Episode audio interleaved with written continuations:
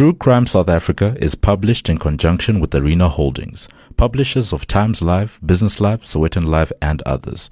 The opinions expressed in this podcast do not necessarily represent the views of Arena Holdings and its affiliates. The man hears a car slow down in the street near him. He continues walking, glancing over his shoulder briefly to see what the driver's problem might be. The small silver car glints in the light of the street lamps and the driver is almost comically large in the tiny vehicle. The man continues walking, but within seconds he hears the car door open and close. The heavy footsteps of the driver rush up behind him. His pursuer begins to shout. He screams things that don't make sense, and the victim doesn't have time to react when the axe is raised and brought back down again and again. This is True Crime South Africa. I'm Nicole Engelbrecht, and you're listening to episode 106 The Serial Crimes of Pindile Chongwana.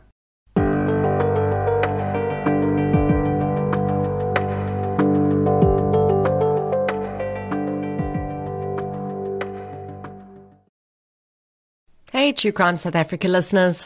I'd like to tell you about a brand new South African podcast called Your Mom with Schalk. I love how the podcast landscape in South Africa is expanding, and I'm really pleased to be a part of that. The content in True Crime South Africa's episodes can be a little bit heavy though. So I think it makes complete sense to balance that out with some light-hearted fun. Schalk Bezuidenhout is genuinely one of my favorite comedians and personalities. And now he has his own podcast. Hello there, all you crime junkies, you sickos. It's Schalk Bezuidenhout here. I'm sorry to interrupt the murder or the robbery or whatever heinous crime Nicole is telling you about, but I just wanted to tell you quickly about a new podcast that I'm hosting called Your Mom with Schalk. Hello, Mensa, and welcome to Your Mom with Schalk, a brand new podcast by Telltale Media, hosted by me, Schalk Bezuidenhout. Now, on this show, we're going to journey deep into the lives of really lekker people. Some of them are my friends, some of them I wish were my friends. But I don't want to speak to these exceptional people, these celebrities directly. I mean, eerlikheid mense, I think we are all so tired of listening to celebrities. Everyone and their mother, excuse the pun, has a podcast where they interview celebrities. So we're not going to speak to the celebrities directly, but rather about the celebrities through the people that know them better than anyone, which is, of course, their mothers. I am sitting here, Mensa, in the house of Tannie Gail Goliath. I am sitting in the house of Jack Parow, Bertus Bason, Simone Pretorius en haar ongelooflike maat Tannie Tinkie, Leclos, né? Leclerc. Leclos. Oh, sorry, my bad. No, I'm joking. I'm joking. the woman of the hour for me is The Queen. the queen. Because my favorite words are f***ing you know what I can't wait for the journalist to hear that. This is who I want to speak to. Their mothers. Your favorite word is f- but you don't like tattoos. Nee, fok, dit is nou regtig die einde. Subscribe on Spotify, Apple, or wherever you get your podcasts. Or check us out at telltale.media forward slash schalk. I mean, it would be a crime not to. anyway, back to you, Nicole. Donkey. I highly recommend you go follow Schalk's podcast right now on whatever platform you're listening on. Before we get into today's episode, I'd like to thank those listeners who've supported the show through Patreon or PayPal recently. A huge thank you goes out to CL Lombard, Mauro Amari, Michelle West, Rahil Rampasad, Tashian Nevin, Mariki Sneyman, Leon van Skalkwijk, and Tyler Hack for your support on Patreon. Thank you so much for your support, everyone. It really does make a huge difference.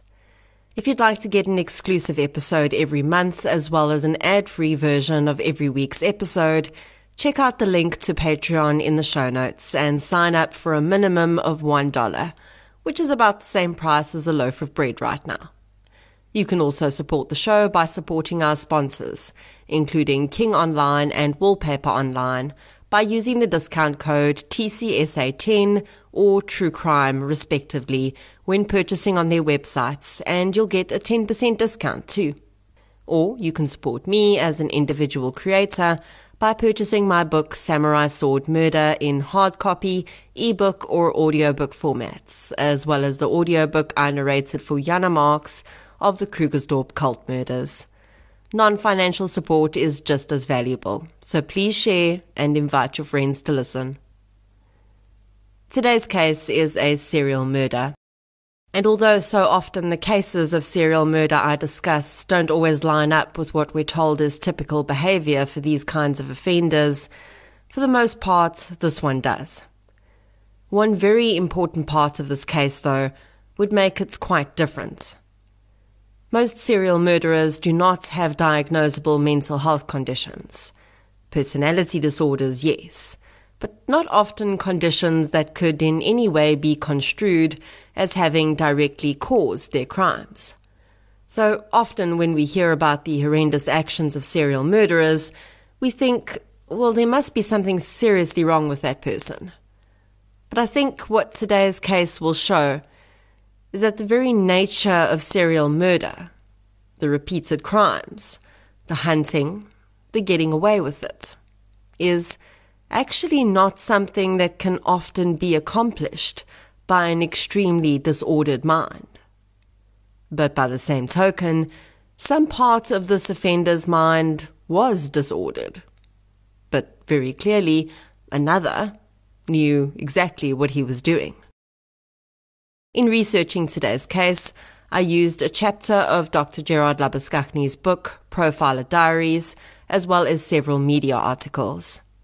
So let's get into the serial crimes of Pindile Chongwana. The following episode may contain sensitive material, including descriptions of violence, sexual assault, or graphic descriptions of injuries to victims. If you feel you may be triggered by such material, please consider this before accessing our content.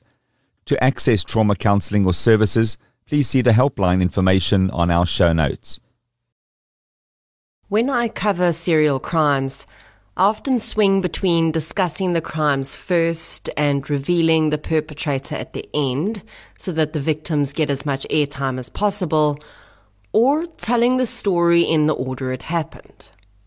I do tend to think that telling it as it happened has more value though. The whole talk about the crimes and then reveal the perp at the end style is pretty much exactly how it happens in real life. The crimes happen, we hear about them in the media, and then we hear about the perpetrator after he or she is arrested. But I tend to think that the other way around has more value. When we hear the story told as the perpetrator and victims are actually living it, we get more of the nuance.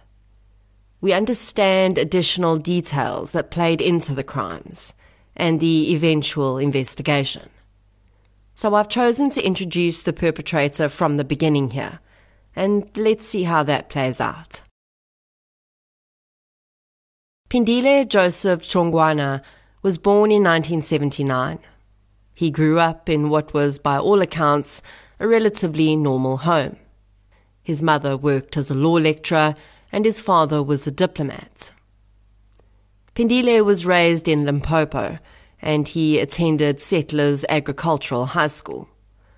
While at high school, Pindile was identified as a talented rugby player as his father had been, and in 1996 he started playing rugby for the South African Barbarians.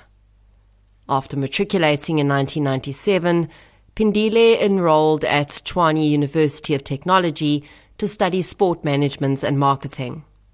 While there, he was picked up by the Blue Bulls Rugby Union and became one of the first players of colour to play for the team. Between 1998 and 2001, when he graduated from university, Pindile played 28 games for the Blue Bulls and even played for the South African under 21 side. He was clearly talented and intelligent, but his father would later say that even then, Pindile's mental health often affected his performance, both on and off the field. His family explained how he had difficulty maintaining relationships and holding down jobs. In 2005, he moved to Durban to live with his mother, who it seems at this stage was separated from his father. Pindile lived in a flatlet at the back of the property. He had his privacy, but his mother was there to watch his behavior, which cycled through highs and lows. And eventually, in 2009, when Pindile was 30 years old, after a particularly disturbing patch of behavior, he was admitted to a psychiatric facility and diagnosed with schizoaffective disorder, bipolar type. Schizoaffective disorder is a mental health disorder that is marked by a combination of schizophrenia symptoms, such as hallucinations or delusions, and mood disorder symptoms, such as depression or mania. The two types of schizoaffective disorder, both of which include some symptoms of schizophrenia, are bipolar type, which includes episodes of mania and sometimes major depression, and depressive type, which includes only major depressive episodes. Pindile was found to be living with the bipolar type of schizoaffective disorder, which means he would experience symptoms of the schizoaffective portion of the disorder, including hallucinations and delusions, but also he would cycle through depressive episodes and manic episodes. The age at which Pindile was diagnosed is quite common, and symptoms often start in late teens, and then if diagnosis is made, it's often in the mid to late 20s. The symptoms of the disorder can be managed through medication and learned coping mechanisms, but very often those living with the disorder as is common with bipolar disorder too, will stay on the medication for some time and then convince themselves that they're able to manage without it. This seems to have happened with Pindile too, and he really didn't seem to stay on his medication for very long. In July 2010, Pindile was readmitted to a psychiatric facility. The notes from that admission indicate that he was experiencing persecutory delusions, including beliefs that his family were trying to kill him. This is sadly quite common for people living with this disorder. Because many people like Pindile struggle to operate independently, they will often need to live with family, and this can become difficult for all. The persecutory delusions that sometimes accompany the disorder will often be focused on those closest to them. During this July 2010 admission, he was being transferred to another facility when he broke out of the ambulance and disappeared. He was next seen in Cape Town when he arrived on the doorstep of family members there. The following month, he was admitted to Valkenberg, where he stayed for a month. Psychiatrists there also confirmed the 2009 diagnosis of schizoaffective disorder. He was discharged in September and returned to Durban. Another reason that I think it's important to relay this case in order of how it happened is because we start to see the build up to Pindile's eventual crimes, and we can see how what was happening in his life fits in with what we expect from serial murderer behavior. We often see serial murderers beginning their crimes in their late 20s to early 30s. There's usually some sort of criminal build-up, and although we'll soon see that start to manifest with Pindile, I also think that with him there must be some bits missing, because the most serious violence seemed to start too suddenly. We also know that serial murderers are often triggered by stressful events in their lives, and I think Pindile struggles with his mental health and multiple admissions to mental health facilities must have become extremely stressful for both him and his family. And in late November 2010, everything seemed to come to a head for Pindile. At 8:30 p.m. on the 26th of November 2010, Meli Tolo, was walking on Sterling Road in Yellowwood Park when a silver vehicle pulled up alongside him. Meli later described the man as being well built, like a wrestler or a rugby player. The man called out, asking if he knew a girl called Zama. Meli shook his head. No, he didn't, and he continued walking. But the driver wasn't finished with him. The large man got out of his car and chased Meli down with a baton in his hand. When he tackled him down to the ground, he proceeded to savagely beat the young man. As Meli drifted in and out of consciousness, he heard someone screaming. A resident of a nearby house had witnessed the attack and shouted at the perpetrator. The man fled, but the witness was able to take down a description of the vehicle and the full registration number. Meli's case was reported to police. The registration number of the vehicle was handed over, and it was traced back to a silver Chevrolet Aveo registered to one Mrs. Letlaka, who lived in Yellowwood Park, Durban. Police visited the house and were able to determine that Mrs. Letlaka had a 30 year old son who matched the description of the man who'd beaten Meli Tolo. He wasn't home, though, the officer was told, and so they left. They never returned. Shortly afterwards, Meli saw his attacker at the local supermarket. He called police and told them that the man was in the area, but no action was taken. Two days after Meli was attacked, a 25 year old woman was walking near Yellowwood Park. She'd been visiting her sister and was heading to the shop before going back home. A man in a small silver vehicle pulled up next to her and offered her a lift. The woman did not recognize the man, but he behaved as though he knew her and continued to insist that he'd give her a lift home, so eventually she relented and got into his car. It wasn't long before she realized that her initial instinct had been spot on. The driver, a well built and imposing looking man, drove straight past her apartment block. She started to question him, and he silenced her.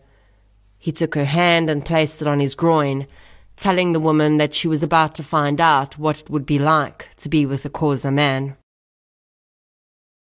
The terrified young woman was driven to a house in Yellowwood Park. The man pulled into a garage and led her into a flatlet at the back of a property.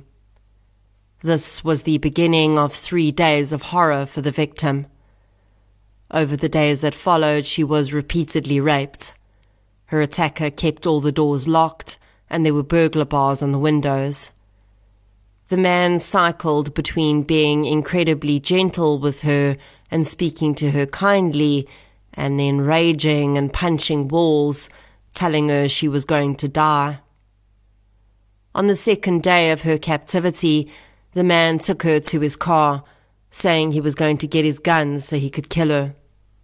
The young woman saw her chance and tried to escape, but she was no match for the fit and strong man, and he quickly caught up with her, dragging her back into his bedroom and continued to assault her.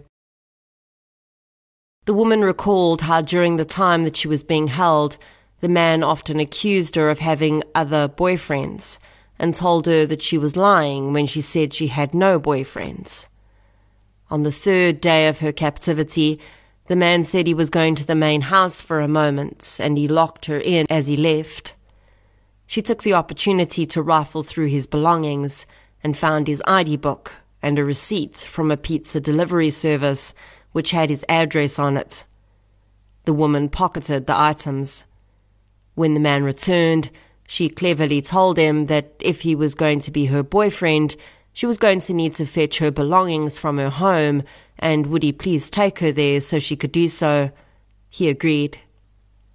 The young woman was eventually able to escape when the rapist pulled up to her apartment building and waited for her as he thought she was going inside to collect her belongings so that she could go and live with him permanently. Instead, she calmly walked through the front door of the apartment, quickly told the security not to let the man in, and ran upstairs. She encountered a friend who she relayed her horror story to, and the friend stood in the foyer of the building and took down the registration number and make of the vehicle idling outside. At some points, the perpetrator realized the victim was not coming back and left. The victim was taken to police. A rape kit was taken and her injuries were documented. She handed over the identity documents and the address of the man who'd kidnapped and raped her for three days. The only way she could have done any more to solve her own case would have been if she'd delivered the perpetrator to the police station gift wrapped and put handcuffs on him herself. But as you may already suspect, her incredible efforts were simply not enough. Police did go to the address identified in early December 2010, and one Mrs. Letlaka answered the door. They showed her the identity book and asked her if the man who owned it lived at that address. The woman acknowledged that the ID book belonged to her son, Pindile Chongwana. But he wasn't there. He was in the hospital, she said. Officers explained to the woman that her son had been implicated in a kidnapping and rape case, and they needed to speak with him urgently. Mrs. Letlaka promised that as soon as she saw him, she would let them know. The officers left and never followed up. There are so many should haves and could haves in this case. The most important ones are undoubtedly directed at the officers here. I really don't understand why Pindile being hospitalized would have stopped them from questioning him. Or at the very least, following up with the psychiatric facility he was being treated at so that they could let them know when it was possible to speak with him. In December 2010, Pindile had been hospitalized for his mental health condition once again. His treatment notes indicate that he was hospitalized after experiencing severe persecutory delusions, hallucinations, and difficulty sleeping. After the police visited, Mrs. Letlaka did go to the hospital and, along with his psychiatrist, spoke to her son about the accusations against him. Pindile told his mother and the doctor that it was all a big misunderstanding. His girlfriend had been staying with him for a few days, he'd claimed, and he didn't really trust her, so whenever he left the flat, he'd lock her in the bedroom so that she couldn't steal from him. Mrs. Letlaka would later say that the psychiatrist had told her in front of Pindile that this made sense because of his persecutory delusions. Pindile was discharged from the hospital stay in January 2011. He did not report to the police station. No one advised police that he'd been discharged. And most importantly, police never followed up. In January and February 2011, Pindile attended two outpatient appointments with his psychiatrist. He'd been given medication, but he was not taking it. Then he stopped attending his appointments. On the 20th of March 2011, Tembinkosi Sebekulu had travelled to Empangeni from where he lived in Durban to attend his brother's funeral. The next day was a public holiday, and he'd planned to stay on and return the day after, but an urgent call from his boss changed his plans. His boss asked if he could work the public holiday and needing the money, Thembi Nkosi had agreed and directly after the funeral headed back home. At 9:15 p.m., he phoned his girlfriend Mabel, who he lived with, to say that he was at the petrol station in Montclair, which was quite close to their home, and asked if she needed anything at the house. She asked him to bring home a loaf of bread, and Thembi Nkosi told Mabel he'd be home soon. This would be the last time she ever spoke with him. CCTV would confirm that Thembi Nkosi had purchased the loaf of bread and then headed off on foot in the direction of his home. 25 minutes later, a witness driving along Kenyon Howden Road in Westwood Gardens saw what he thought was a fight on the side of the road. He saw two men, one very large in build and standing in the road with something in his hand. The other was on the pavement and soon collapsed to the ground. As the driver passed, he realized that the larger man was holding an axe and he was hacking at the man lying on the ground. The witness quickly drove home, phoned police, and then drove back to the scene. By the time he arrived, another man was there who'd also witnessed the attack. This man had called police from his cell phone and watched the perpetrator drive away in a silver car. He'd then gotten out of his vehicle to see if he could help the victim, but soon realized that the man was far beyond help. The gruesome scene that awaited both these witnesses would likely stay with them for a very long time. The victim had been brutally attacked with an axe. His head had been severed from his body and lay separately in the street. In the bushes behind the body lay a squashed loaf of bread. Police arrived at the scene by 10 p.m. As an officer approached the body, a cell phone in the man's pocket began to ring.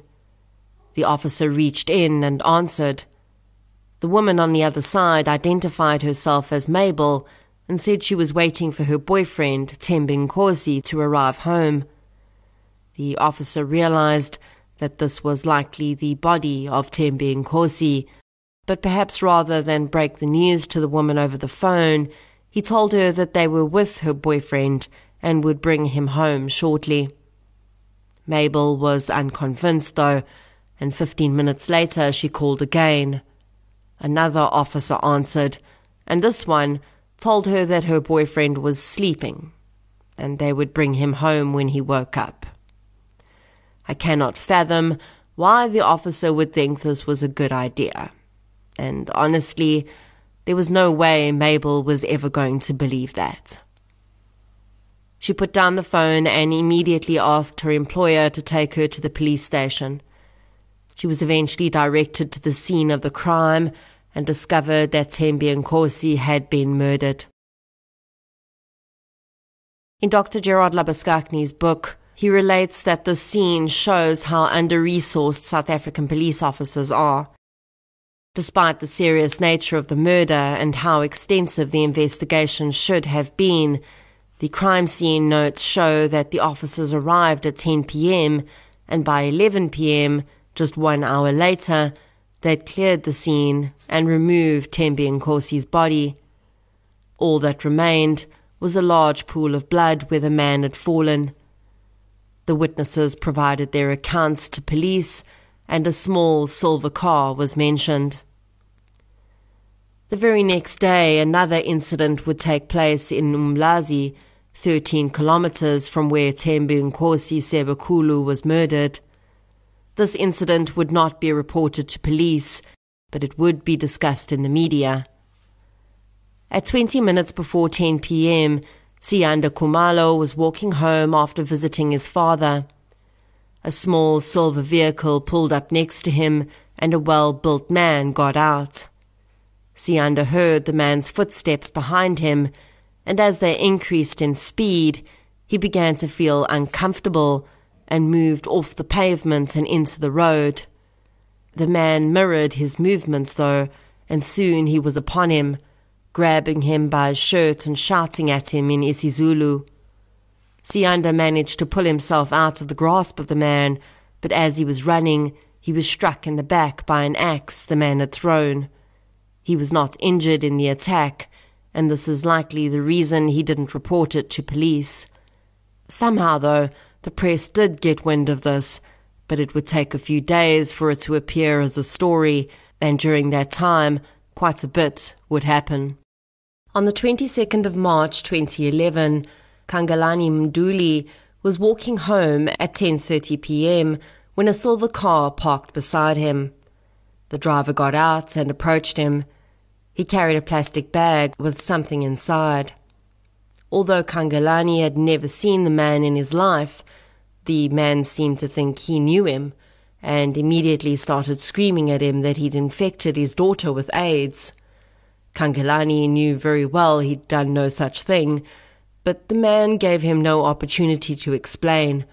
He pulled an axe out of the plastic bag and swung it at Kangalani. The man ducked and the weapon hit him in the rib cage. He was able to escape and ran to the closest police station to report the incident. That same night, at 20 minutes before midnight, a man walking in the street in Lamontville came across a decapitated body in a traffic circle. The victim was dressed in a bright yellow shirt, dark blue pants, and was wearing only one shoe. The victim's head was not at the scene. The victim did not have any identification on him, so the police officer who attended immediately started going door to door in the surrounding houses, asking if anyone wearing the clothing the victim had on lived at one of those houses. This, at least, was an example of excellent police work, because the young officer's efforts bore fruit very quickly when he came across a woman who said her boyfriend was wearing such clothing when he'd gone to work at a nearby KFC outlet. His name was Paulus Hlongwa, and he would have been walking home from work at the very time the victim was found. Despite the silver lining on the horizon of what thus far had been some pretty poor examples of police work, an equally horrific example would follow directly after, when a call came in to say that a human head had been discovered in a nearby dustbin.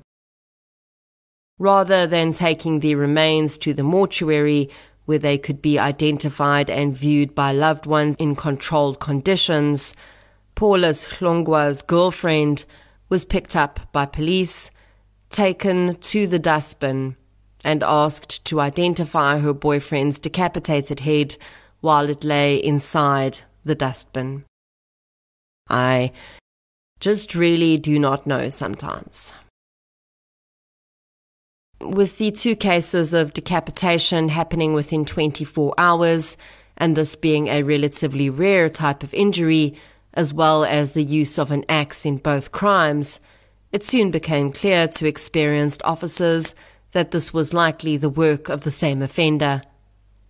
Despite the provincial SAPS head office being hesitant to share the belief, Lieutenant Colonel Jason McGray put together a task team on the 23rd of March to investigate the two murders that they, at this point, were aware of. The attack on Kangalani Mduli had also come to light, and that was added to the task team's cases as well. To start off the investigation, the task team walked the neighborhood where Paulus's body had been found. They managed to identify two sets of witnesses who'd been too afraid to come forward the day before. Both had seen a man hacking away at Paulus's body and then walking away with something in a plastic bag. One witness had been afraid that the murder was Muti related and didn't want to get involved. The witnesses provided vital details about the attacker and the vehicle he was in, all of which matched up with both the murder of Thembi Nkosi two nights prior and the attack on Kangalani Mduli. This only served to strengthen the task team's belief that they were definitely looking for the same perpetrator in all three cases. Before anything further could happen, though, another attack was reported. At 3 a.m. that morning, a homeowner had heard someone shouting in the street outside his house. When he looked outside, he saw one man chase another down the street. He watched as the man chasing caught up with the one he was pursuing and knocked him to the ground. He immediately began to hit him with something he had in his hand. The homeowner shouted out the window to scare the man off, but it had no effect. By this point, he could hear what he believed was steel hitting bone. The man ran to his front door, but couldn't find his house keys. He shouted from the front door and the perpetrator stopped and fled in his vehicle. The homeowner called 10111 and then ran to the victim. The man had been brutally attacked and was pronounced dead at the scene. He would later be identified as Simon Ngidi. As soon as the task team received news about this new case, they set up a meeting with the investigative psychology section of the SAPS. Dr. Gerard Labuschagne headed up the section at that time and recalled looking at the dockets and visiting the scenes and agreeing that this was most definitely the work of the same man. The geography, the weapon used, manner of death, victimology, and descriptions of the perpetrator and vehicle all matched up. At this point, the task team began looking for other similar cases which may be able to help them find their perpetrator. McGray found the case of the attack on Sian Khumalo, which had been reported in the media. The man had not reported his case, but McGray tracked him down and got him to open a case.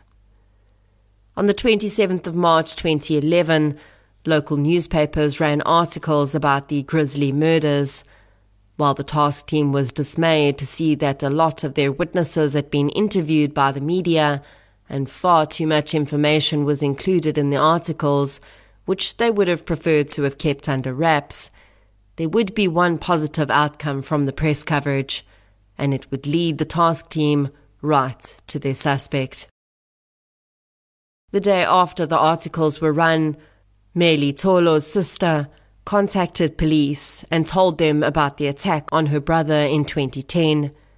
McGray looked up the docket and discovered that not only had the incident been very similar, despite a baton being used rather than an axe, the description of the offender and the car were very close.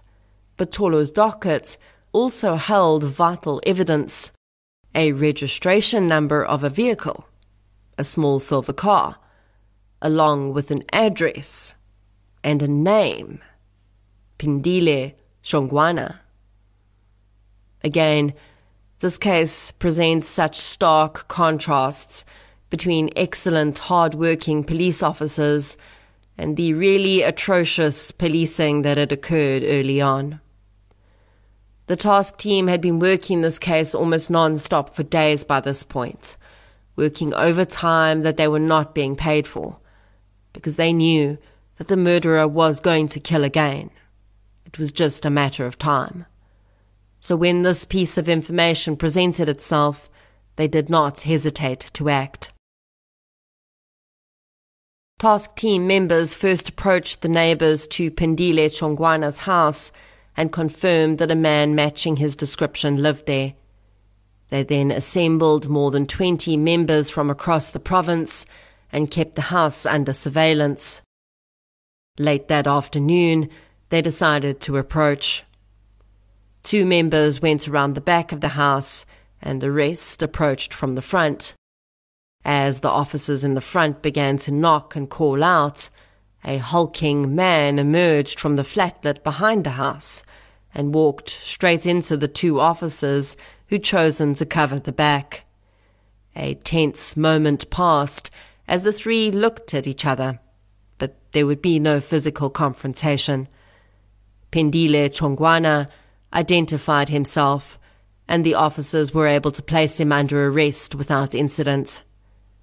Unfortunately, the standard handcuffs they had with them didn't fit around the muscular man's large arms, so leg irons were used as handcuffs instead.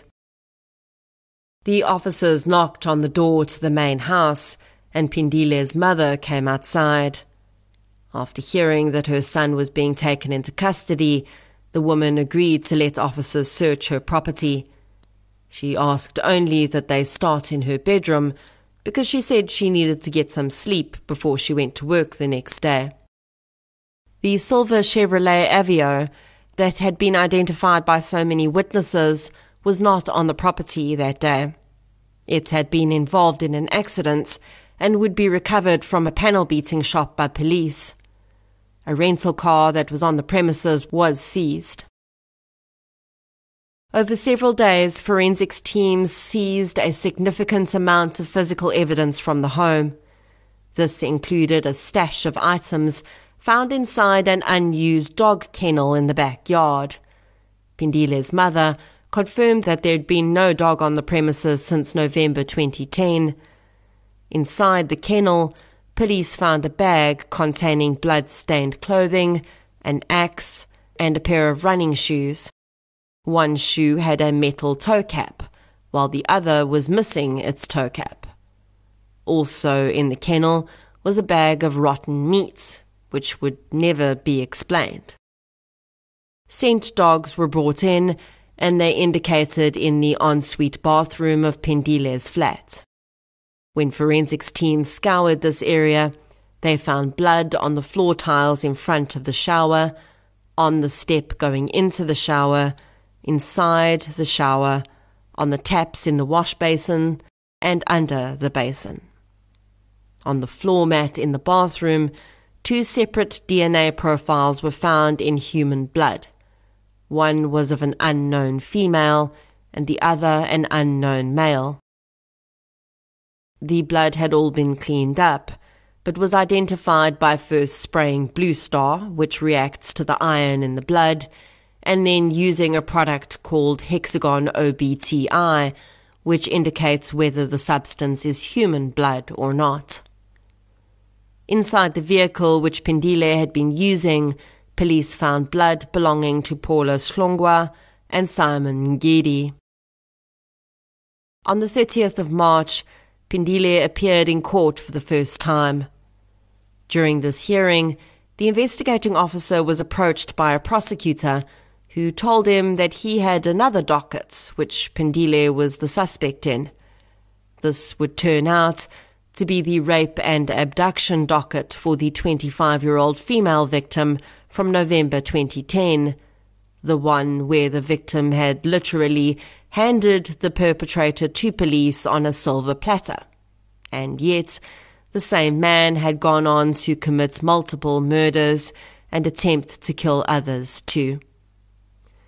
The rape and abduction charges were added to Pindile's charge sheet after the DNA from the rape kits was compared to his DNA and was found to be a perfect match.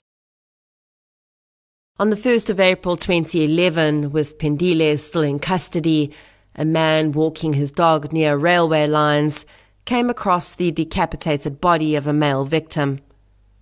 The investigating officer must have had a brief moment of panic as to whether he actually had the right man in custody if murders were still being committed. But it would soon be determined from the stage of decomposition that the victim had been killed during the same period that the other victims were. The victim was also found less than 500 meters as the crow flies from Pindile's home. Thankfully, one of the officers that attended the search of Pindile's home also attended this murder scene. And when he saw a random metal toe cap lying near the body, he had forensics officers bag it as evidence. A metals expert attached to the SAPS forensics team would later compare this toe cap to the one on the running shoe found in the kennel at Pindile's house and confirmed that they matched. Sadly, the victim from this crime was never identified. On the 6th of April, an identity parade was held in an attempt to have the various witnesses from the murders, as well as the surviving victims, see if they could identify anyone from a lineup who matched the person they'd seen. Due to Pindile's large stature, to make the lineup fair, the team had to carefully source men from the Special Task Force, as well as a few larger metro cops. The first witness was able to easily identify Pindile as the man he'd seen, and the minute he did so, Pindile collapsed and appeared to have an attack of some kind. Paramedics were called, but couldn't find anything wrong with the man. But he continued to claim to be ill until the ID parade was called off. Pindile agreed to be interviewed by the investigating officer McGray with the members of the IPS and his lawyer present. Out of 77 questions asked in the interview, he refused to answer 34. Pindile Shongwana's trial was set to begin in 2012, but before it could, due to his mental health concerns, he needed to undergo a psychiatric assessment. The assessment would determine that despite his diagnoses, he was fit to stand trial. The assessment, however, could not determine whether he was criminally responsible for his actions at the time of the alleged crimes, so this would be a matter that would have to play out in court. As expected, Pindile's defense was going to be mental health related. He pleaded not guilty, saying that he had no recollection of the crimes he was accused of, and further, if the prosecution was able to prove that he had indeed committed the crimes, then he must have been in a state of pathological criminal incapacity when he committed them. The trial began in November 2012 and ran for a few days until Pindile's defense attorney suddenly took ill and the trial was only able to restart in April 2013. The state presented all of their physical evidence as well as similar fact evidence. The defense did not dispute much of the physical evidence because, of course, the basis of their defense was no recollection of the crimes. The female rape survivor bravely testified about her ordeal under harsh cross examination from the defense, who tried to rip apart every part of her story. The young woman, however, stood firm, and the judge would find that she was credible and an excellent witness, especially considering the deep trauma she'd endured. The state rested their case on the 22nd of April 2013 and it was then the defence's turn to present their case. In line with their claimed defense strategy, they presented an expert psychiatrist who claimed that due to the delusions Pindile experienced around his family wanting to kill him, he may not remember his crimes. After the expert witness testified, and before he could be cross examined, the defense attorney once again required that the court halt proceedings, as he had started another case in another court and failed to advise the court that he wouldn't be attending Pindile's trial on certain days. After the judge put out an order for the defense attorney to be located and his availability ascertained, the trial was eventually able to restart in January 2014. The defence's expert psychiatrist was then to be cross examined by the state, and when asked why, if he believed Pindile's delusions had contributed to his crimes, would the young man have killed strangers instead of his own family, who he allegedly believed were out to get him? The expert could not explain why this would be. When asked by the judge whether he believed Pindile in his current condition would be a danger to society, the psychiatrist had to concede that he would be. The defense rested on the 23rd of January 2014. At this point, the trial should have moved to judgment stage. But considering the evidence led by the defense's psychiatrist, the state instead requested that they be allowed to reopen their case so that they could call psychiatrists who'd assessed Pindile. The judge allowed it, and the state's witnesses all disagreed with the defense's psychiatrist in that, in their opinions, none of the symptoms of Pindile's mental health disorders would cause memory loss, and they would only agree that his mental health conditions had played any role if he'd acted on the delusions he had about his family, and it made no sense that he would act against strangers.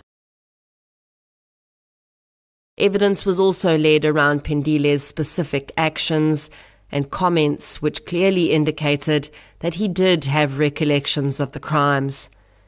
The fact that he'd been able to dispose of evidence, clean up blood in his flat, hide items in the kennel at home, and that when he was confronted with the rape and abduction allegations, he told his psychiatrist it was a misunderstanding and he'd fabricated a story about the victim being his girlfriend and only locking her up in the bedroom for a few minutes. All clearly indicated that he had acted with intent. When judgment in the case was eventually passed down, Pindile Shongwana was found guilty on all charges against him.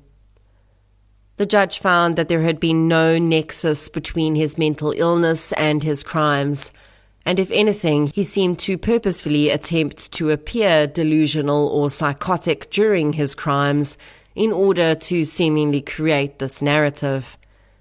The way he'd approached many of the victims, claiming to know them and accusing one man of infecting his daughter, who didn't exist, with AIDS, seemed to have been done on purpose. At some points, many wondered, had Pindile Shongwana, while in treatment, been given the impression or had a conversation with someone that had given him the idea that he might be able to get away with murder because of his diagnoses. If this had been the case, his attempts had failed because the judge saw no link and did not agree with his defense. After sentencing, while signing paperwork, Pindile looked over at Detective McGray and smiled broadly, congratulating the officer on having caught himself a, quote, big fish. Pindile's sentencing hearing would only begin in December 2014, a full four years after he'd first started committing his crimes. During the hearing, his father testified about his significant history of mental health difficulties. The man apologized to the victims' families for what his son had done, saying that he'd done everything he could to try and get his son help, but he'd never foreseen this outcome.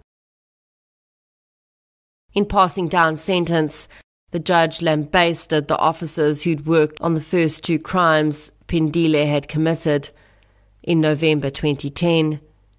He said that it was very clear that there had been deep failings in the system which had allowed the man to stay on the streets beyond December 2010 and perhaps even empowered him to commit the crimes he did.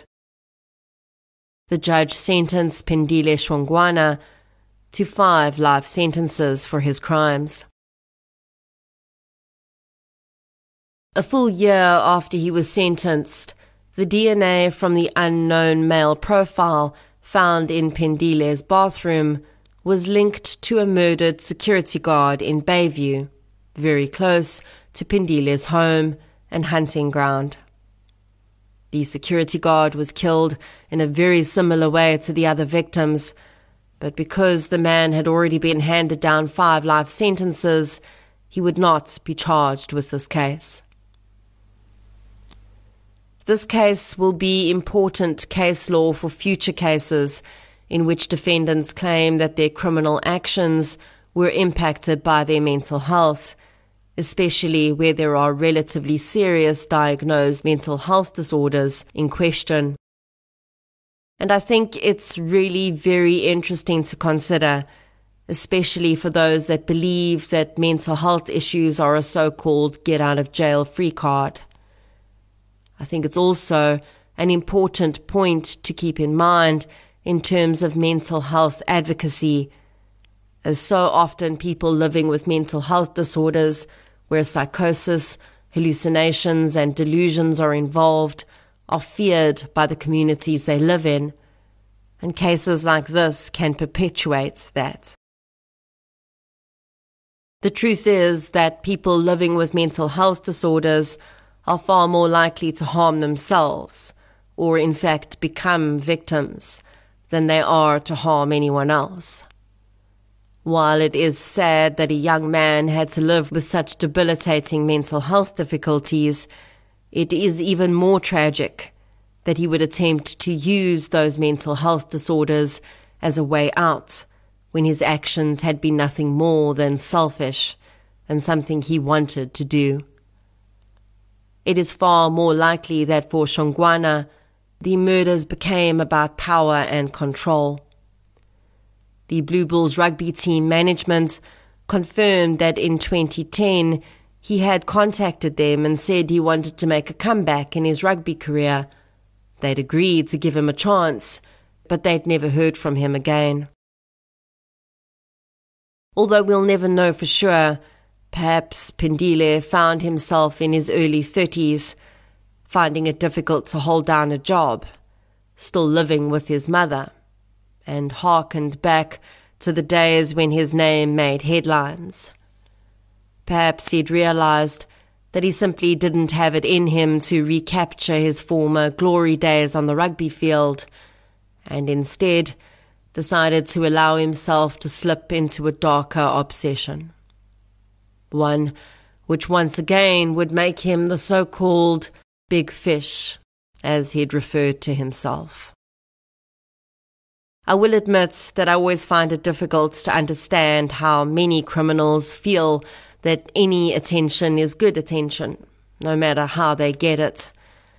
But we do seem to see that time and again.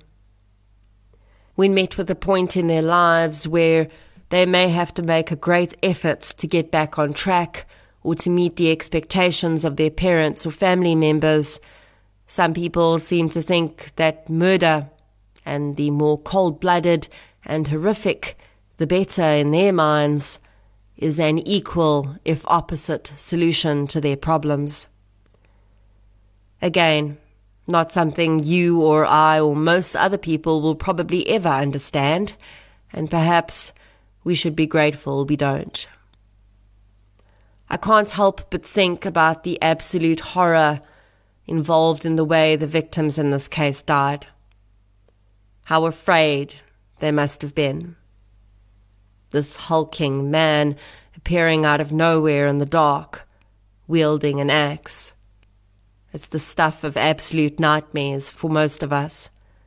Something we're sure only happens in horror movies. But for each of, of this offender's victims, it became their final reality. I've spoken before about the weird little things that give me a lump in my throat when I research cases the things that make my heart ache for the very humanity that was lost in a moment of violence. In this case, it was Thembi Nkosi Sebekulu's loaf of bread. Here, this man was performing the most ordinary of tasks, buying a loaf of bread on his way home to his girlfriend. As he walked, bread in hand, he likely thought about seeing Mabel. Maybe he spent some time thinking about work the next day. That loaf of bread would likely have prepared his packed lunch the following morning, but that was not to be. Because just minutes after it was purchased, it would lie, squashed and discarded in the grass. A strange reminder of all the human experience that had been lost in that place, in that single moment in time. Senseless, pointless, and inexcusable. Thembi Nkosi Sebekulu, Paulus Hlongwa, Simon Ngidi, and the unidentified male victim. Rest gently.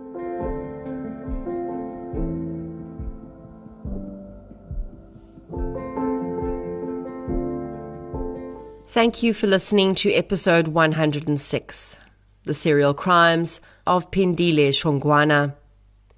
If you'd like to hear more victim focused true crime content, please subscribe to True Crime South Africa on Spotify or the platform you're using to listen right now. If you're looking for something still related to real life stories, but often with a more positive slant, you can check out my new podcast series, I Lived Through This. You can follow both podcasts on social media. We're on Facebook, Twitter, and Instagram. I'll be back next week with another episode. Until then, Thank you for your support, and I'll chat to you soon.